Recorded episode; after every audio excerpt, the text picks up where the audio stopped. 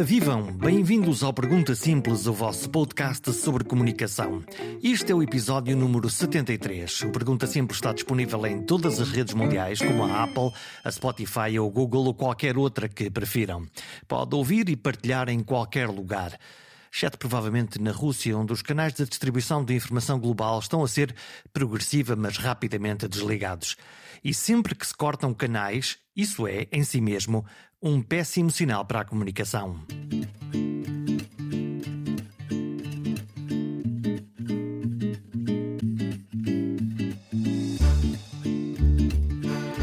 A guerra.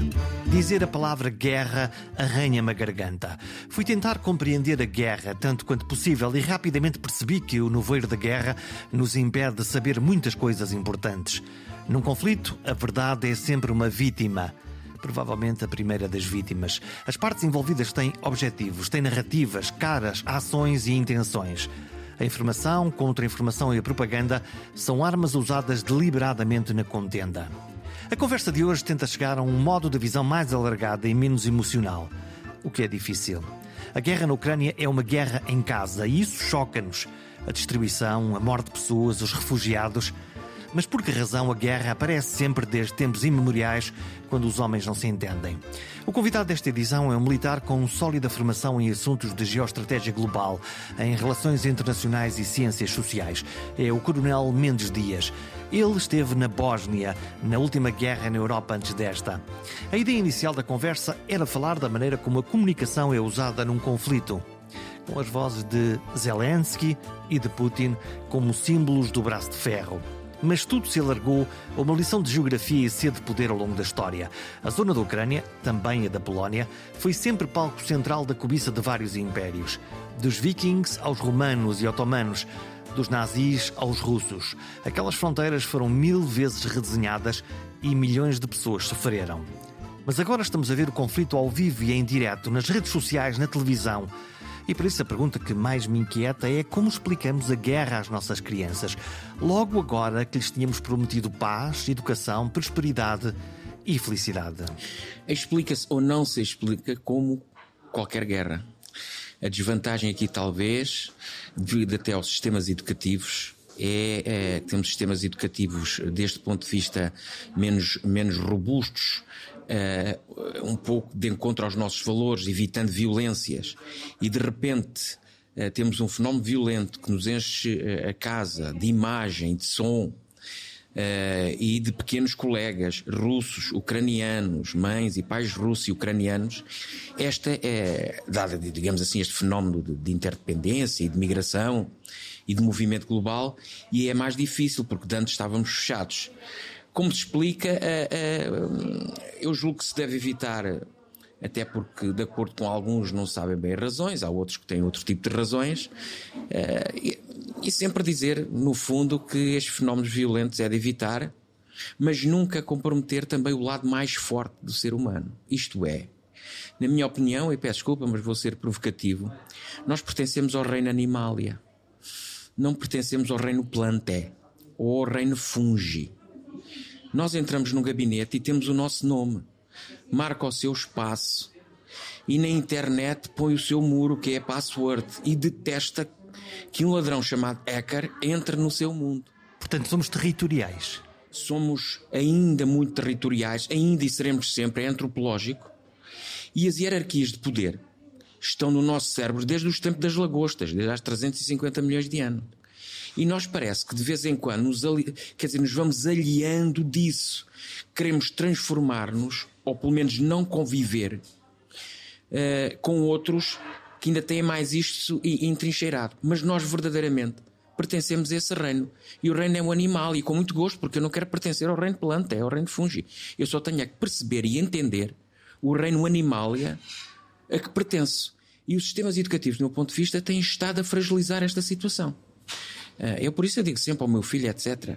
Nós, eh, e peço perdão outra vez, nós somos muito mais que uma besta, mas também o somos. E esta aqui é a verdadeira, digamos assim, a verdadeira mensagem para mim. Quer dizer que um, o conflito é inevitável sempre que duas bestas se encontrem no fundo, que somos nós. Sim, o conflito para nós, uh, uh, estou a colocar de fora fenómenos que podem ser entendidos como, como conflituantes, mas não é associado. Estou a colocar de fora fenómenos da predação e etc. Portanto, não estamos a falar disso.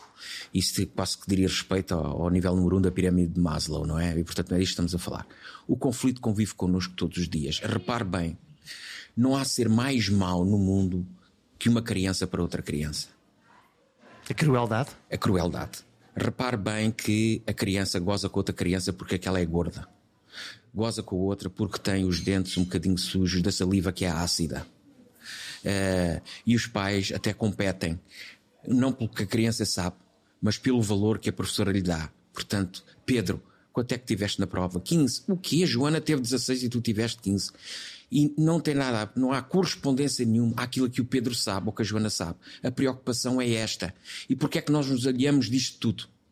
Porque pertencemos ao reino animal. Como é que o militar vê esta guerra que estamos eh, todos os dias a ver e a sentir entre a Rússia e a Ucrânia?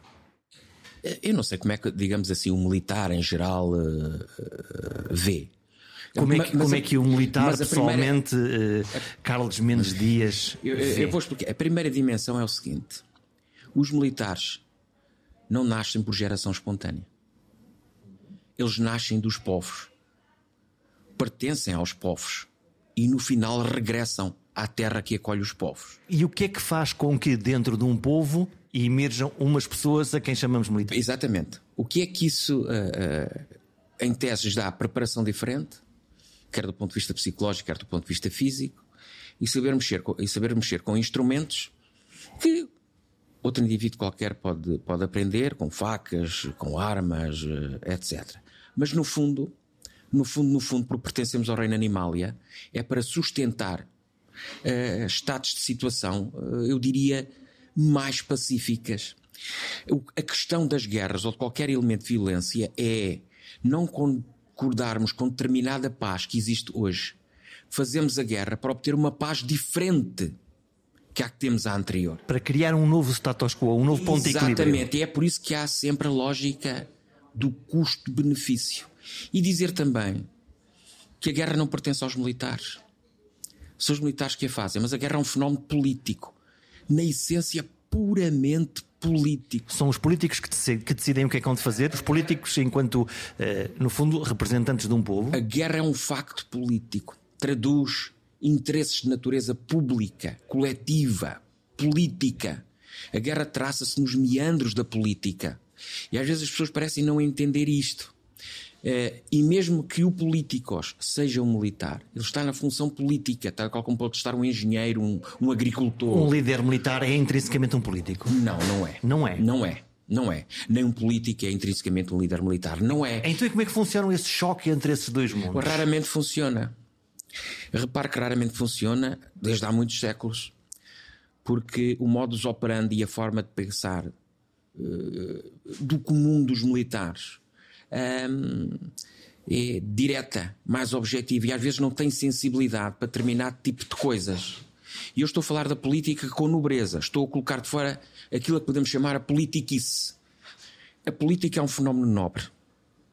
Ela trata de conduzir, de ver a polis como sujeito e as sociedades como sujeito e fazê-las uh, viver o melhor possível. Se isto não acontecer, é a falha da política Uh, no seu extremo. Enquanto é, ato de escolha é um falhanço, comunidade. É um falhanço completo. Nós às vezes não nos demos conta disso. O que acontece muitas vezes é que as políticas internas, se não todas as vezes, condicionam muitas políticas externas. Uh, porquê? Porque, repare bem, nas democracias né, os povos votam. Embora para mim votar uh, perceba a importância, é excepcional importante. Mas se nós formos pensar, pensar e retorcermos um bocadinho o nosso pensamento, até se não sei, chega a ser quase irracional. Às vezes penso, eu próprio, não é? Voto. Às vezes, voto em quem? Com quê e para quê? Eu nem conheço. Eu nem conheço, quer dizer, depois voto, no, repare nas legislativas, voto num partido. Uh, enfim, figura, na figura própria, não é obrigatoriamente primeiro-ministro, mas geralmente é. Mas depois deixei de votar, já votamos metade. Depois deixei de votar. Porque o senhor Primeiro-Ministro escolhe os ministros, os ministros os Estados de Estado, os Estados de Estado, os, os diretores-gerais. Deixei de votar. E sentimos, sentiu a falta de representação ou de causa e efeito entre a escolha e a. Não, o que se sente, o que se sente às vezes é que não se informam bem os povos. Porque para mim, eu vejo a, a, a guerra, eu vejo esta guerra, eh, que é uma coisa relativamente, uh, enfim, absurda, uh, com imagens violentas, como todas as guerras. Eu recordo no Afeganistão, os senhores da Aliança do Norte atavam os prisioneiros às lagartas dos carros de combate e passeavam com eles no meio da praça. Para os humilhar? Não, em, em três minutos estavam esmagados. Para os matar? Sim, porque mete debaixo de um carro de combate, uma série de toneladas, estava completamente esmagado. E isto não foi há tantos anos assim. As pessoas é que têm memória. Uh, só, que, só que neste caso nós estamos a ver, ou pelo menos julgamos que estamos a ver, quase em direto, em tempo real, nas redes sociais, uh, isso que está a acontecer no terreno. Sim, e, e é por isso que é importante a comunicação.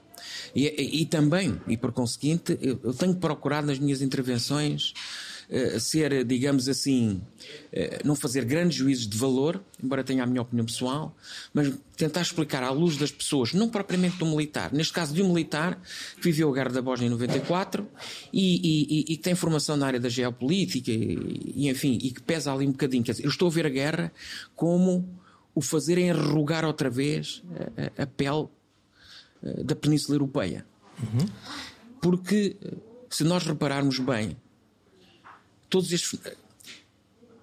Basta ver um, um, filmezinho no YouTube. Às vezes até dizemos Bandung traçou as fronteiras em África. Oh, não teve em atenção determinadas coisas. E quando eu pergunto, mas quantas vezes mudaram as fronteiras em África e quantas mudaram na Europa?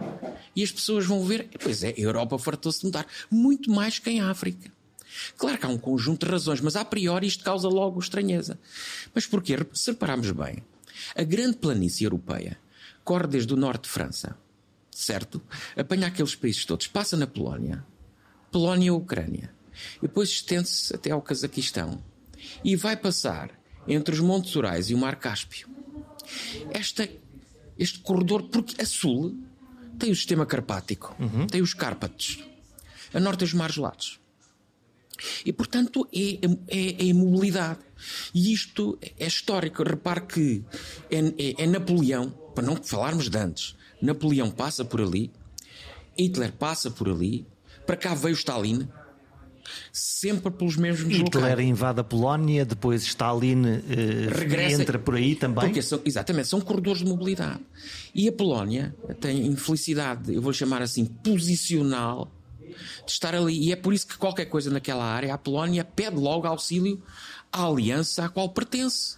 E bem, desse ponto de vista, porque as alianças fazem parte do potencial porque estratégico. Porque está literalmente sempre na zona de fricção entre blocos está numa em cá mobilidade, passa com os carros de combate para um lado, passa para outro, as pessoas passam, não há grandes montanhas. Quando estamos a falar a grande escala, não estou a falar do patamar tático, porque quem anda lá no terreno tem grandes montanhas, mas quer dizer, não é é uma zona de mobilidade. É um contínuo. É um contínuo. Repare bem, eh, por exemplo, vou especular. Repare bem.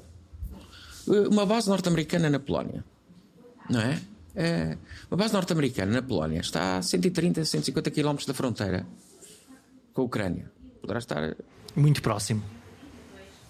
Pode estar é, muito próximo. Se encostar a fronteira russa, então. Então, e onde, é que, e onde é que entra a Ucrânia? Se nós olhamos para a Ucrânia. É, é que a Ucrânia para nós é muito importante também, tal e qual como é cá a Rússia, porque funciona, iria funcionar sempre como buffer zone. Uhum.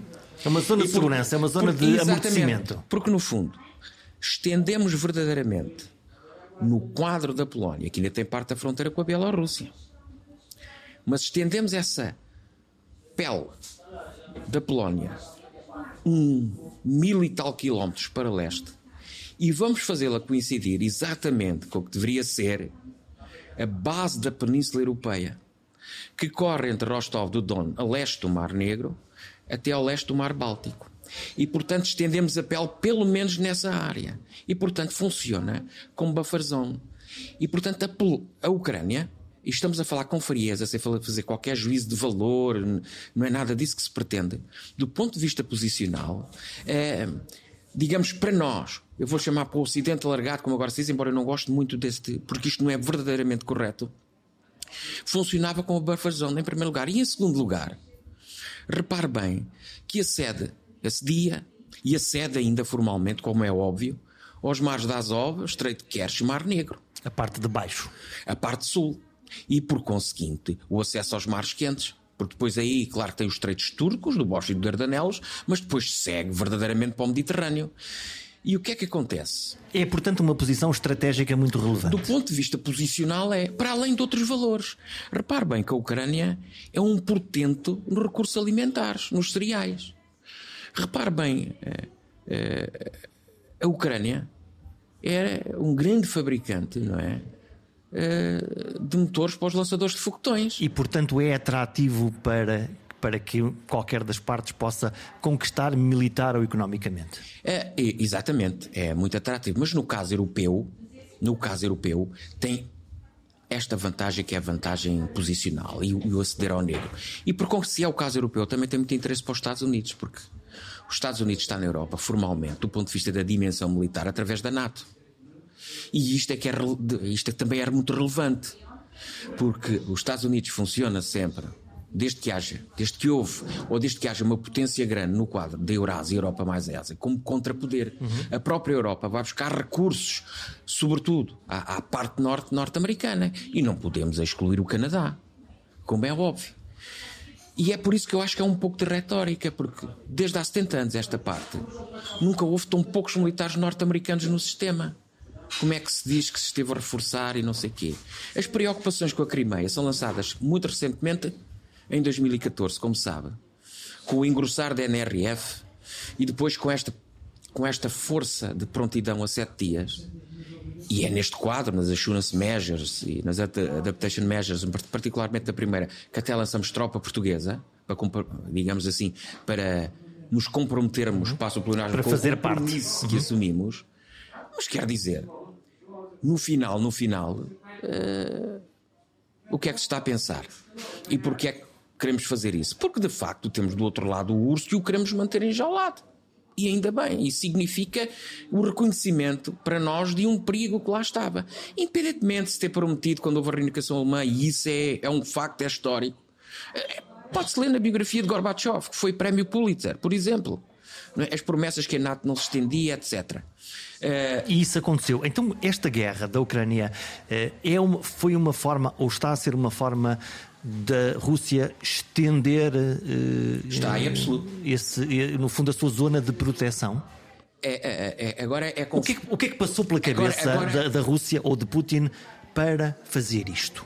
É exatamente alargar a fronteira até às fronteiras NATO. A, a Ucrânia é, é, é, para além das componentes históricas é, é, é fundamental porque naquela planície que se tiver ali a NATO que por acaso nunca estaria a tão breve trecho, porque a Ucrânia nunca teria, uhum. aliás, iria causar dissensões. Eu vou-lhe chamar assim, é de facto uma desculpa.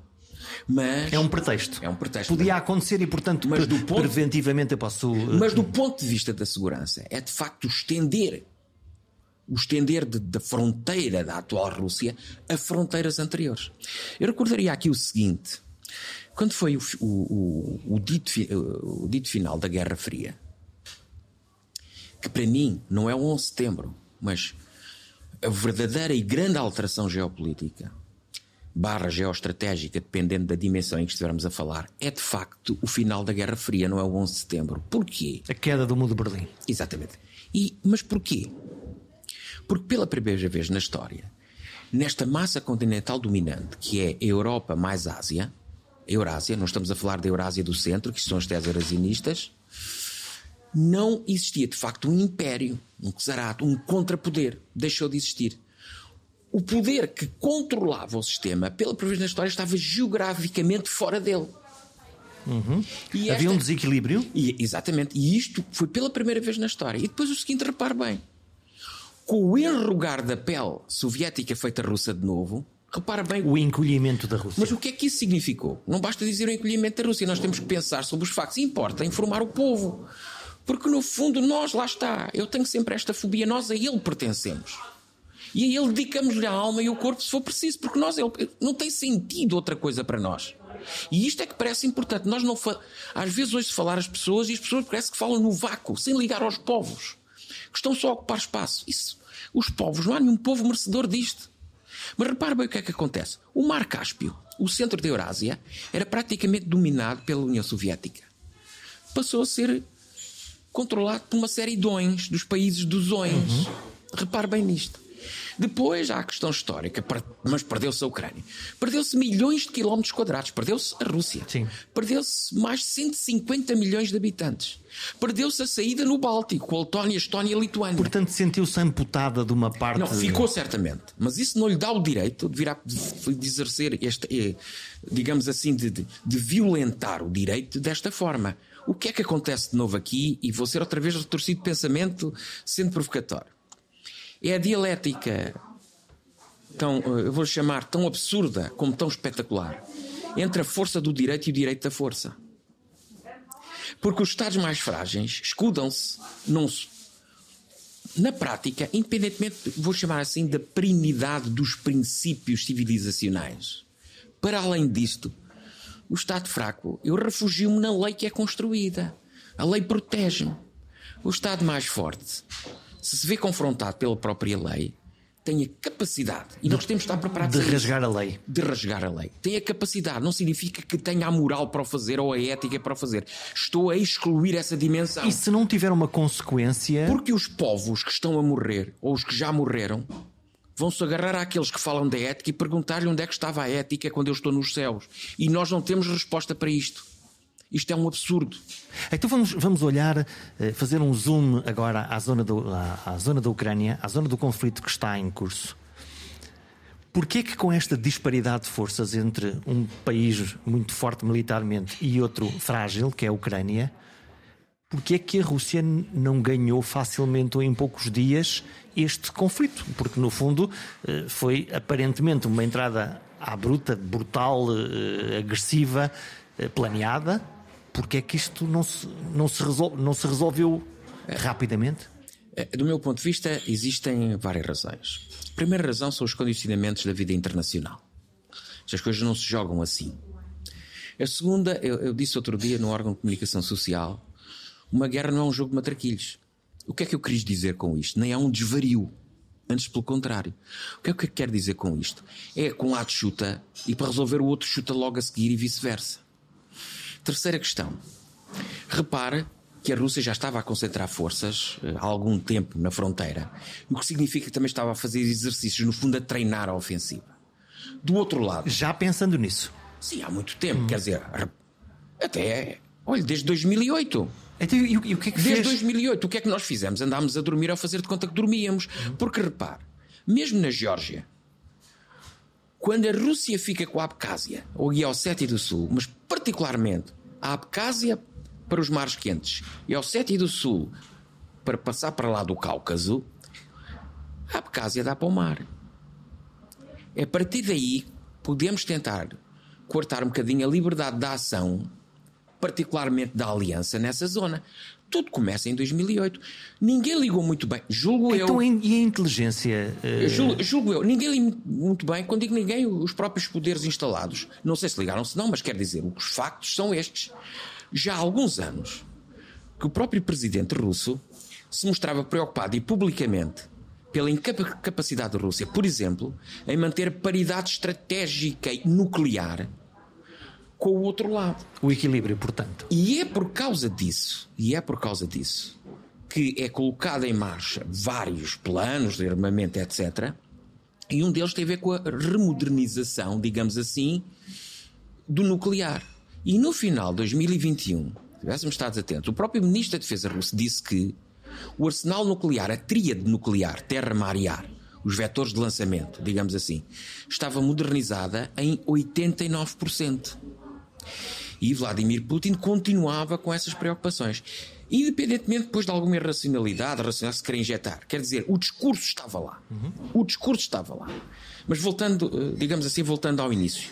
Acredito que as próprias forças ucranianas. E nós dizemos que também temos a ideia, é frágil, é frágil por relação. Por relação. Sim, por, por comparação. Por comparação, mas quer dizer, a Ucrânia não é propriamente outros países, como Portugal. Então ou, podemos ou... dizer que era aparentemente mais frágil. Sim, era mais frágil, efetivamente. Mesmo do ponto de vista quantitativo, em todos os meios, é mais frágil. Se formos a medir, se formos a medir por carros de combate, por aeronaves, etc., mais frágil. Mas porquê? Primeiro, eu vou, sim, para quem nos está a ouvir perceber, imagine que, olha, vai uma coluna de 60 km na estrada e vai a babar na estrada. A babar significa que vai a progredir porque não está desenvolvida para o combate ainda. Uhum. Porque só desenvolve para o combate, só se separa em subcolunas a determinada distância do seu posicionamento, que antes disso precisa ser reconhecido para tomar posições, aquelas viaturas todas dispersar, etc. Portanto, Pronto. vai andando, mas vai andando, está. de repente, vai passar uma ponte e não está lá a ponte. Para tudo. Para tudo, obviamente porque quer dizer, não vão não, mergulhar Não há maneira de passar, não é? Não há maneira de passar. O que é que isto significa? Que significa vem a engenharia à frente. E a engenharia vai tentar lá colocar uma passagem. Ficámos parados seguramente 5, 6, 7 horas. Essa é a razão pela qual os ucranianos estão a destruir, por exemplo, as pontes na zona de, de Kiev. Não, é óbvio. Para impedir. Claro, se estamos a entrar com mecanizados, é mais que óbvio. E colocar, sei lá, estruturas de betão, abatizes, etc. E isto, ouça, é como na guerra medieval o cortar o acesso é importante.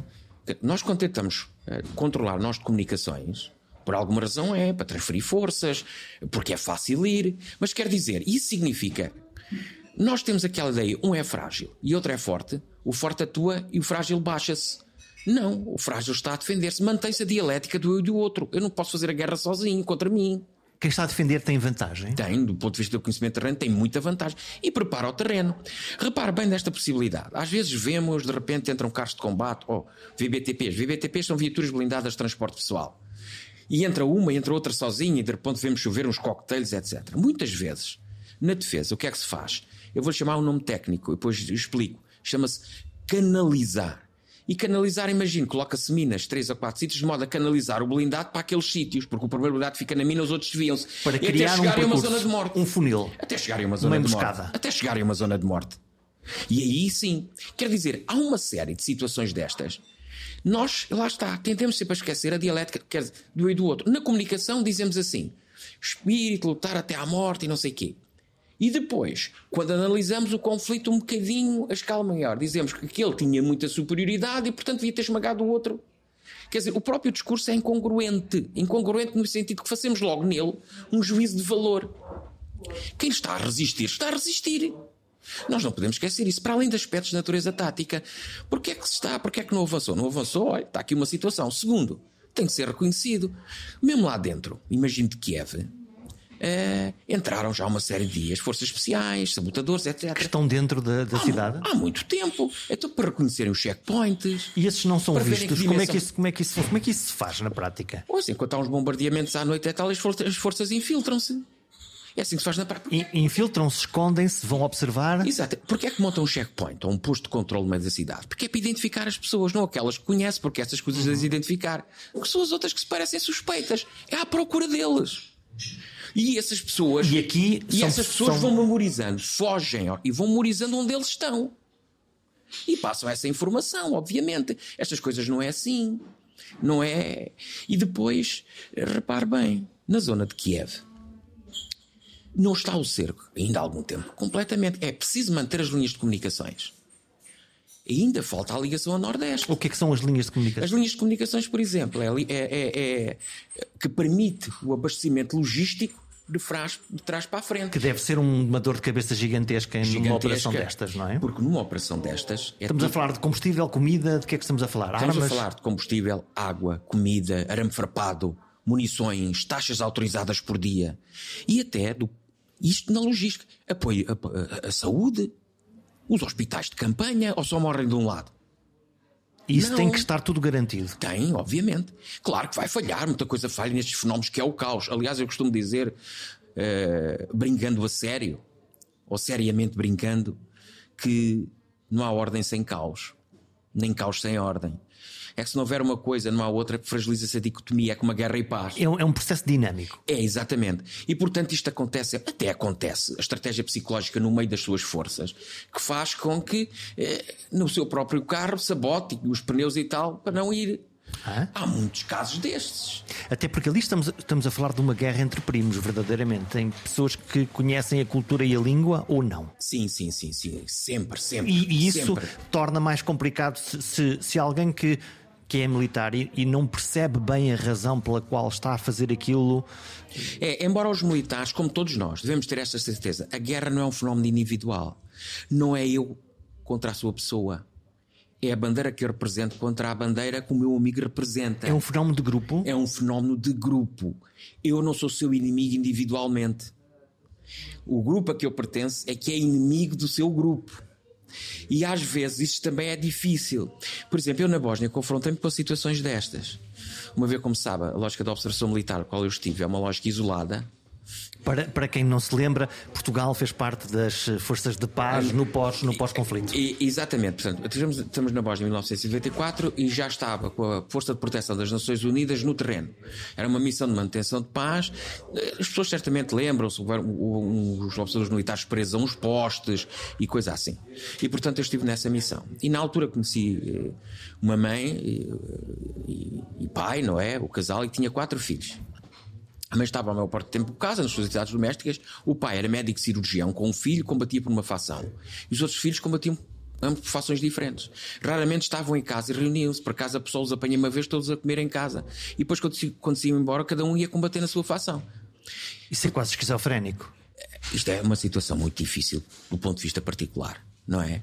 E houve um dia eu brincar porque eu estava, estava a morar no sótão, portanto eh, já banalizava tanto, eu já nem me protegia, não é? Já não ia para as caves com os tiros de artilharia, já estava praticamente. Foi uma missão de um ano. E, e, e perguntei à, à, àquela mãe: epá, só se vier a fação alfa. Como é que é? O que é que faz? Ah, eu fui com as outras fações. Protejo-me, no fundo. E a resposta foi esta. E portanto, estes fenómenos. Então, Ucrânia quer dizer fronteira, é Ucraína. Uhum. É o que quer dizer. E de facto, aquela zona é uma zona comum e cujo passado histórico é reclamado pela Rússia, pela Ucrânia e pela Bielorrússia. Curiosamente, se reparar bem, há uma série espetacular que todos nós desconhecemos, ou eu, que são os Vikings, e que traduz, porque aqui o primeiro homem a tentar unir aquelas tribos eslavas é Oleg o Viking. E que falhou redondamente, como e, se vê, não é? E falha redondamente, no primeiro lugar, mas é o primeiro a tentar, corrompendo os próprios vikings. E é curioso que um dos conselheiros, com motivos particulares, de Oleg, é um dos filhos de Ragnar Lothbrok, um herói viking. E pronto, e depois, e depois vem por aí abaixo. E, e, e estas situações Claro que depois se revestem de muita importância do ponto de vista pessoal. Mas do ponto de vista coletivo, nós temos que separar eh, essa ideia, porque senão se torna-se impossível, é quase, é quase sofredor. E, e, há outros fenómenos já agora que são, que são terríveis. Eh, terríveis porque as pessoas não, às vezes não se apercebem. Eh, repare bem, eh, eu coloco uns morteiros, é, posso fazer tiro ao pé de um hospital e faço tiro para si. O senhor tem artilharia. Passado dois minutos localiza, faz tiro para mim. No Mas hospital. como eu estava ao pé do hospital, cai metade do hospital. O que o senhor que é da televisão vai ver é o hospital a cair. Lembra-se, por exemplo, quando foi do ataque ao, ao mercado de Sarajevo, que dito pelas Sim. forças sérvias e tal. Chegou-se à conclusão foi um fratricídio. Foi a própria força muçulmana que fez aquilo e para a comunicação social relatar que teriam sido as forças sérvias. Isto foi confirmado pelos observadores militares à altura. Então, se nós formos aqui para, para o dia de hoje, esta madrugada, uma central nuclear, a maior central nuclear eh, da Europa e da Ucrânia, por maioria de razão, eh, foi eh, ocupada, foi atacada em primeiro lugar pelas forças eh, russas há uma força ucraniana que, que defende e subitamente nós estamos todos arrepiados. Eu fiquei arrepiado com a ideia de que há um incêndio numa central uh, uh, nuclear e sabe Deus o que é que, que, é que vai acontecer. Uh, e aquilo foi usado, quer para um lado, quer para o outro, para fazer propaganda. No fundo, nós ouvimos os ucranianos dizer e os russos estão a tirar morteiros para aqui e a radioatividade está a subir, e de facto não estava E agora, do outro lado, os russos dizer: não, não, nem fomos nós que atacamos. Quem atacou foi uma força da Ucrânia que tentou sabotar aquilo para parecer que aquilo era um ataque à central nuclear. E eu, cidadão, digo: acredita em quê? Acredita em quem? Eu acho que o cidadão tem que acreditar que aquela central nuclear é, era importantíssima para a eletricidade da cidade de Kersov e depois para a Península da Crimeia. Isto é a única coisa que o cidadão acredita. Portanto, que é um objetivo militar. E, portanto, pertencia à Ucrânia. Isto é factual. Também é factual, quer sejam os ucranianos a defenderem, quer seja o russo a atacar, que é um objetivo. O mal não está em ser um objetivo, independentemente de se considerar que seja ou não. Os objetivos não são escolhidos por isso. E nós temos que pesar quando falamos, quando falamos às pessoas, não é por ser central nuclear, que é logo um objetivo, ou por ser central nuclear, que nunca deve ser um objetivo. Colocar as coisas desse ponto de vista é colocar a situação nos extremos e as pessoas não saberem que pensar. Então, Do ponto é que, de vista militar, onde é que onde entra é que está, o risco? O risco e o benefício. Já vamos, onde é que está o problema? É um objetivo militar porque corta a eletricidade àquela zona toda e corta o acesso à Crimeia e coloca as pessoas numa situação terrível. A questão aqui, e isto é feito para todos os objetivos, e é preciso dizer aos povos, é que sendo um objetivo, a seguir, ouça, até há sistemas automáticos que o fazem de acordo com matrizes que são programadas nesses sistemas automáticos. É escolher a melhor combinação arma-munição para o atacar. E, portanto, a forma como fazemos é que é merecedora de, juízo, de forte juízo de valor. Portanto, é preciso jeito para fazer. Repare, em 2014. Por mais cínico que possa parecer esta declaração. É, é mas não é, digamos, em 2014, não é? Os chamados homenzinhos à altura, não sei. Tentaram. De outra forma. Tentaram com 40 ou 50 pessoas. A polícia ucraniana é que deu pela coisa e, como é que eu ia dizer, em linguagem normal, não deixou acontecer e, e, tomou conta da ocorrência. E nesta altura não sabemos bem quem fez. Olha, eu vou lhe dizer para mim, quer dizer, não me interessa muito quem fez. O que sei é que aquilo para mim seria sempre um objetivo. E o que sei é que teria que escolher a melhor arma, munição, para não causar um desastre. Isso é o que eu sei. E é. Uh, e desse ponto de vista seria muito arriscado. Também sei hoje, pelas informações que temos, que o incêndio era numa instalação de treino, uhum. não propriamente na, na, zona dos reatores. Portanto, era um acidente e, e se, muito. E se for e se formos até racionais, ninguém está a pensar que eu vou mandar para lá uma bomba de 500 quilos para pôr seis reatores a explodir, enfim, numa reação em cadeia interminável. Porque isso vem, é... vem, de volta e, e é, o objetivo e o é deixa ganhava? de fazer sentido, não é? E, exatamente. O que é que eu ganhava com isso? Onde é que está o custo-benefício disso? Era impossível. Portanto, era um processo irracional. Era. Ou aconteceria por erro, ou então era um processo completamente irracional. Sim, e mesmo o erro, que há sempre possibilidade de acontecer, teria que ser muito mitigado. Muito mitigado. Repare bem que é estranho aparece um incêndio, etc. E depois, quer dizer, não há aumentos de níveis de radiação, pelo menos é o que diz a Agência uh, uh, Internacional. E que, é? e que, as pessoas que estão na, na, na, na, central nuclear comunicam oficialmente à Agência Internacional. É, aliás, é que são monitorizados diariamente, Sim. mais que uma vez. Podemos ver na net Ex essa, essa, essa comunicação. E, portanto, nós temos que ter cuidado. Eu, há outra imagem, por exemplo, as pessoas focam só na central nuclear, mas há outra imagem que importa a nós. Muitas vezes, o que é que aparece? Uma série de flares ou very lights. Uhum.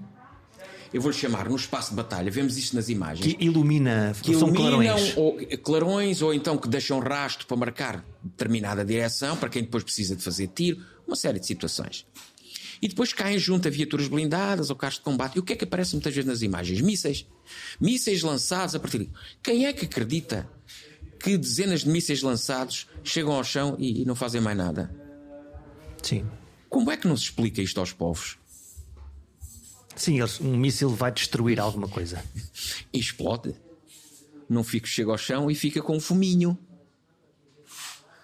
Por que é que não se explica isto aos povos? Mas isso choca-nos, a mim choca-me. E a mim também me choca. E a todos. E a todos devia chocar. Eu assisti, no fenómeno que já falámos, como nós assistimos aos filmes no Oeste, por exemplo, a pessoa refugiarem-se na igreja, porque na igreja ninguém lhe toca, e a seguir tiveram que tocar. E destruir a igreja.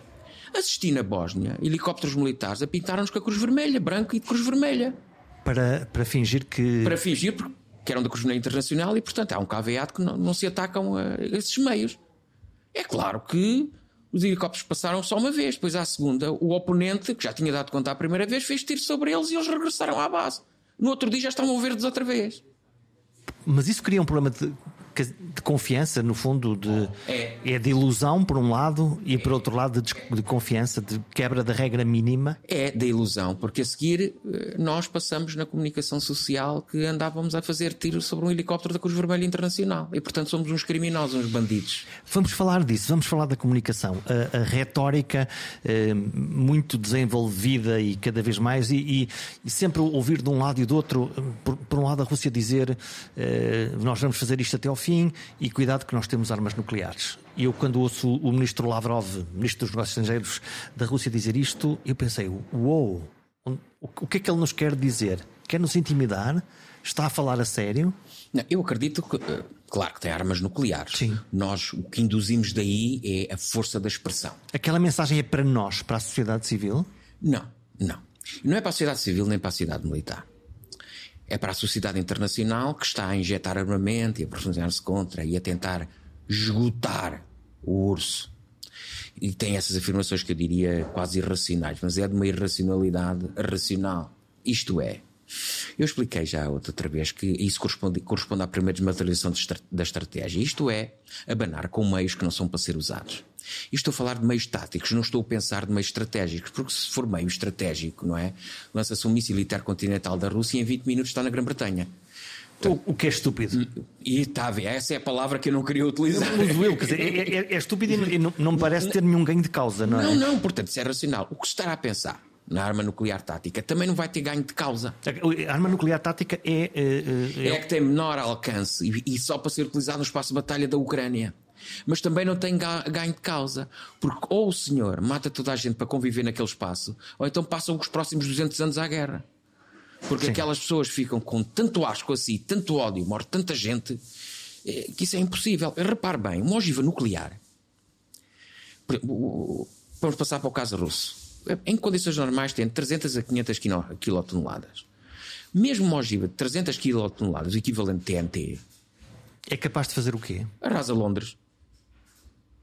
Portanto, é, por... é, portanto, eu julgo que está tudo dito. É um absurdo é, de força. É, é. é um... Aliás, repare bem. Se viermos a Hiroshima e o lançamento de 44, que é uma arma de fissão, portanto. Quanto, nós, nós... Aquilo é, para, termos uma comparação, aquilo tem quantas quilotoneladas ou não, não, ou não se consegue fazer assim? Consegue-se. Eu é que não tenho presente quantas hum, quilotoneladas, mas, mas aquilo é uma arma nuclear, uma arma de fissão. Isto é, nós cindimos o núcleo, o núcleo liberta energia. Quer dizer, com uma pequena porção de matéria, como urânio enriquecido, com uma pequenina porção, libertamos um enorme volume de energia. Sim, Bom, há uma reação em cadeia exatamente. e vemos aquele cogumelo que exatamente. vemos na, na, E portanto, nós com pouco, pouca matéria, muita destruição. E destruição é tanta e tanta a mais que chegou, chegou, chegou-se à conclusão: epá, esperem lá, quer dizer, estamos a gastar uma arma com este poderio só para eliminar isto, acaba por não ter sentido. Iniciou-se não só a fusão, começa pela cisão e depois a fusão do núcleo. Primeiro é uma reação que tem que ter a cisão, que é para atingirmos a temperatura, para depois se fazer a fusão do núcleo. E depois, depois não, temos que tornar isto mais pequeno, mais leve, porque as outras eram pesadas, mais portátil, mais portáteis, ideia se dizer assim. Mas nós fizemos, nós fizemos tal, tal como outras coisas. E, portanto, uh, uh, e há de um lado e do outro. E há de um lado e do outro. Obviamente é que, as duas grandes potências são a Rússia e, e, os, Estados, e os Estados Unidos. O resto for assim, nem há expressão, por, comparação. Aos franceses, aos ingleses também, mas Sim, coisas muito, coisas muito, muito limitadas. E repara, é o poder nuclear, uh, poder nuclear. Mas quer dizer, ele existe em teste para não ser, para, para não ser utilizado. Mas o que é facto é que isso, dissuasão significa a capacidade para o fazer e a credibilidade ou plausibilidade para o fazer. Eles podem mesmo fazê-lo, não é? É isso temos que condiciona que tudo o resto. Exato. Por isso é que nós temos medo. Isto é, a dissuasão também entra na nossa psique, tem um efeito psicológico que está induzido até nas palavras que estamos a trocar. Há uma, notícia desta de ontem que diz um, que uh, oficiais russos e norte-americanos ligaram, ligaram-se através de uma linha especial para evitar acidentes. Exatamente. E eu não sei se fico descansado ou se fico preocupado de vez. Eu acho que fica descansado. É, isto é, lembra-se, noutros tempos do telefone, o telefone vermelho. vermelho. isto é, eu mando uma embaixada assim, ao centro, para falarmos. E o senhor manda uma embaixada a mim com os seus correligionários. Nós transmitimos uma mensagem: olha, que diz aquilo, diz aquilo diz aquilo outro. E o senhor faz o mesmo. Como é que temos a certeza que essa mensagem passa mesmo corretamente para o adversário? Não temos muita certeza, porque vemos o adversário reagir, depois o outro agir. Epá, eu não quero chegar a isso. E interpretamos a comunicação do outro. Exatamente. Em última ratio regis, o que resta? O telefone vermelho. É por isso que Zelensky quer falar diretamente com Putin. Claro, quer também uma linha quer também uma linha. Vamos ver se nos entendemos, se é de facto a mensagem correta. Porque também ele faz o mesmo. Porque também ele faz o mesmo. E isso é isso que quer dizer. É isto mesmo que quer dizer, é isto mesmo que vão fazer. Porque, por exemplo, no quadro militar, até a linguagem as pessoas entendem-se de forma diferente. Há uma linguagem específica, digamos assim, nem melhor nem pior.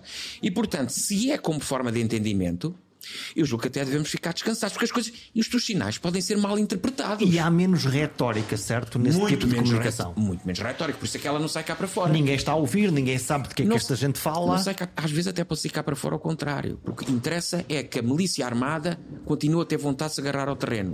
E o outro lado também que seja considerado um herói e se morrer a família vai ter um monte de rublos. É uma, é uma manipulação, no fundo, eh, garantindo um mínimo de base. Exatamente, também há manipulação. Eu gostaria apenas aqui de dizer, também disse hoje na hora de comunicação social, força nuclear não é força de dissuasão. Uma coisa não equivale à outra. E isto também. Então, tem como, é, como é que a gente tem, pode dividir tem as coisas? mal para os povos. Pelo facto de eu ter força nuclear, não significa que eu tenha força de dissuasão. A dissuasão está na capacidade do exercício da represália. Isto é, eu lanço uma ogiva para si, o meu amigo recebe a ogiva dá com o peito e remata com o pé outra vez para mim. Isto é, o meu amigo é destruído, mas enfim, ainda fica com capacidade para reagir. É este efeito de represália que é a verdadeira dissuasão. Ok? Eu ataco com uma faca, mas o meu amigo ainda ferido consegue ainda, ainda reagir. tem um mosquete e dá-me um tiro. Isto é que é a verdadeira dissuasão. E portanto, e é por isso é que deste ponto de vista, não é? Não vejo nenhuma racionalidade nessa utilização. Vejo com o abanar. Agora podemos olhar para Putin. Uh, visto do lado de cá uh, como uh, fechado, ameaçador, obscuro, sinistro, digo eu, quase como o mastermind que sabe tudo, o ex-oficial KGB, uhum. e do outro lado, Zelensky, o palhaço aberto, sentado junto às tropas, profundamente comunicador, empático, vítima. Como é que vê este. É exatamente nesse plano de, comunica... de comunicação que eu vejo isso. Eu julgo que, primeiro sinal. O palhaço ou humorista, neste sim, caso. Sim, sim, é um comediante. comediante. O que os órgãos de comunicação social devem fazer é comparar antes, antes da guerra Zelensky e Putin, a ver se eles eram assim diferentes. Se calhar não. Pois não sei. E, e eu desafio-os a, a fazer isso. Zelensky tem necessidade de estar no terreno não é? Porque dos fracos não reza a história, diziam os heróis do mar. E muito bem. Ficou surpreendido com a maneira deste, deste homem comunicar? Não, só fez o que era obrigação dele. O que fez, outra coisa era, era rasgar um voto. Mas para alguém que é, lá está, um comediante, depois um político, apresenta-se com um nível de coragem física. Sim, física e moral. Isso é inquestionável. Isso é inquestionável. O, eventualmente os povos não esperavam outra coisa dele.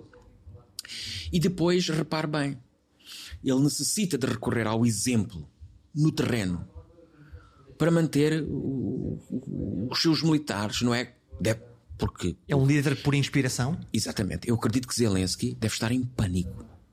Eu acredito piamente nisto. Zelensky deve estar, não por ele, mas pela Ucrânia.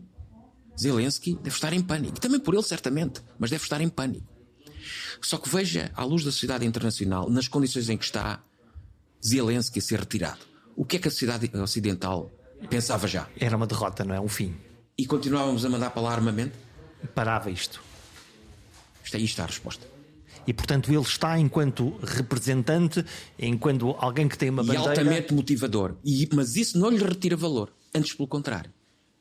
Percebeu-se bem da situação, teve a coragem necessária para ser o farol da situação e não ir, e não ir por outros.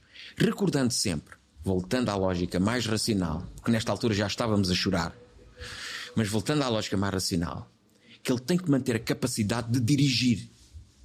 E nós não queremos quem nos dirija morto. E portanto ele precisa de sobreviver. Se o decapitam, como é? O que é que fazem aquelas tropas? E os seus comandantes? E isto certamente já está previsto. Mas eu pergunto o que é que se faz? E como é que se protege? O que é que se faz? Tem uma entourage muito própria, leal, relações de lealdade, franca honestidade e de coragem. E a determinada altura. Vão retirá-lo de lá. Retirar-se houver uma solução que se está, porque eu não acredito. Tudo mudava.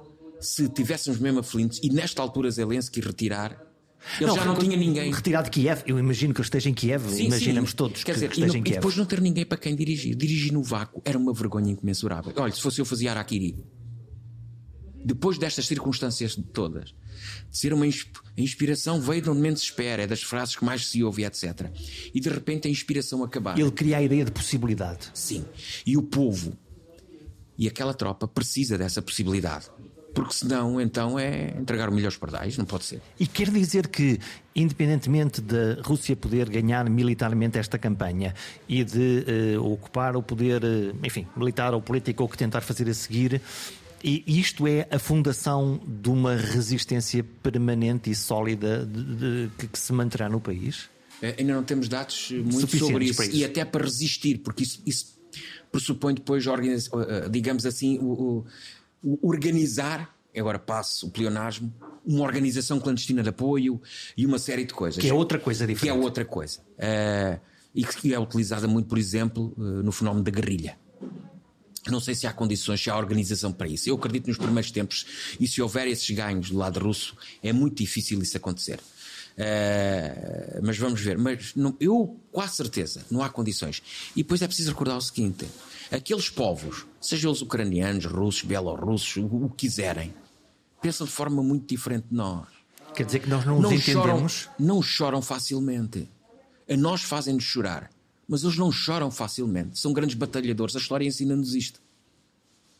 Desde a criança ao homem mais velho, ao homem de 70 anos. Cerram os dentes e. E quando, e quando o meu amigo vê um homem já com 75 anos, fardado, a limpar a cidade e não ver nenhum jovem, é porque os jovens ou morreram estão todos na frente de batalha. Para nós, isto, por salvar as casas, isto é impensável. Para nós, tirando a Grã-Bretanha, que pensa também de forma diferente. E nós temos que perceber que esta forma de pensar, que é uma forma resiliente, não é nossa. E reparem, às vezes, é, a banalização com que aquelas pessoas estão a retirar, não é? Para nós é quase. Nós só jogamos isso para a comunicação social. Não conseguimos entrar dentro deles e, e ver. E perceber. E perceber. E isso é outra das coisas que me custa. Só estamos preocupados em projetar uma imagem do menino que sai que lhe falta o pão e não da forma como aqueles povos reagem à adversidade porque isso é a voltarmos ao reino animal e é que é de facto aquilo que somos e que nós deixámos de ter há muito tempo. Porque estamos cá longe? Porque estamos cá longe, porque fragilizámos o sistema educativo, muito importante o sistema educativo em tudo. Nós fragilizámos uh, coisas simples, porque há mais notas, retiramos uh, do currículo ou diminuímos graus de exigência, uma série de coisas. Portanto, tornamos-nos mais frágeis. Muito mais frágeis, até do ponto de vista emocional. Isso tem, obviamente, vantagens. Mas em situações destas é claramente uma desvantagem. Mas é curioso, esteve na Bósnia e os portugueses foram bem-vindos, apesar de serem uma força militar, apesar disso, foram bem-vindos pelos, pelos povos. Será por isso também? É, também é por isso. Também é por isso. Mas eu recordo aqui que, que nós na ONU não tivemos forças militares, tivemos militares no quadro da observação militar. Não tivemos enquanto unidades organizadas. Nós só entramos depois, em 1996, com os acordos de Dayton, em unidade de escalão batalhão. E obviamente que o desempenho é reconhecido, tal e qual como são reconhecidos outros desempenhos de outros batalhões de outros países. Quer dizer, nós não estamos a ver o seu presidente espanhol receber fracas frases dos congêneres a dizer que a sua tropa não presta para nada. Uhum, nós estamos a ver isso. Quer dizer, nós às vezes olhamos para o nosso umbigo não é? e, e, e não estamos a ver isso. Faz-me lembrar noutros tempos que éramos um milhão, controlávamos meio mundo. Agora somos 10 milhões e olhamos para o umbigo. o que é extraordinário. E tivemos que mandar vir os engenheiros de Gévena, de Génova, peço desculpa, para construir os navios, porque madeira tínhamos no Pinhal. Exato, Mas nem não nós sabíamos, era nem nós não sabíamos construir o navio. É claro que, que que há especializações. Eu não estou a dizer que toda a gente é, não estou a dizer nada disso, obviamente. Uh, mas até deste, deixamos, e é curioso também, porque os órgãos de comunicação social também têm que perceber que eles também são uma arma. E como arma também são instrumento. E como instrumento também são instrumentalizados. Tem que ter a frieza suficiente para ver as coisas. Tem que ter a resiliência para ver as coisas. Tem que se colocar na lua para analisar a Terra. E não se deixarem entrar, porque isso então é instrumentalizar um órgão poderosíssimo. E nós temos os OCS de altíssima qualidade. Mas quer dizer, é preciso não deixarmos fazer isto. É preciso não nos deixarmos envolver. Porque senão os povos não nos agradecem. E, e é outra das nossas fragilidades. E é uma das dificuldades, por exemplo. Eu lembro de ter sido preso depois de dar uma entrevista a um órgão social japonês. Preso? Sim, estive preso na Bósnia. E, eu, eu quero dizer, olha, tive eu e um tenente-coronel russo na mesma cela, não é? Fomos presos os dois. fomos Porquê? porque fomos acusados de espionagem.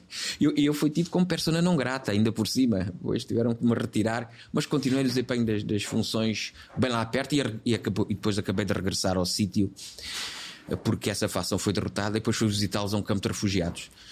Não é? Onde o campo de refugiados é uma coisa altamente organizada. E, e há bocado, só para, enfim, eh, eh, mesmo estas ajudas das organizações não governamentais e outras coisas, é preciso os órgãos de comunicação atentarem, muitas vezes. Imagino que chega seis pães para a família. Cinco pães vão parar à frente de combate.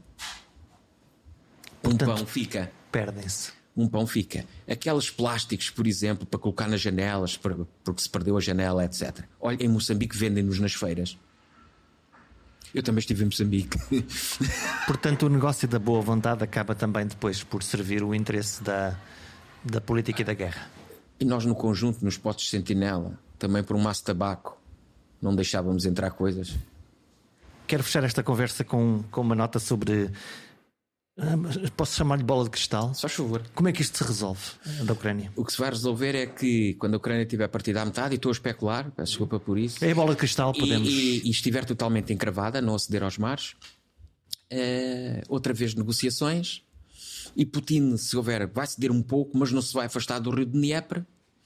E a Ucrânia, é, pelo menos, terá que ficar com a outra metade.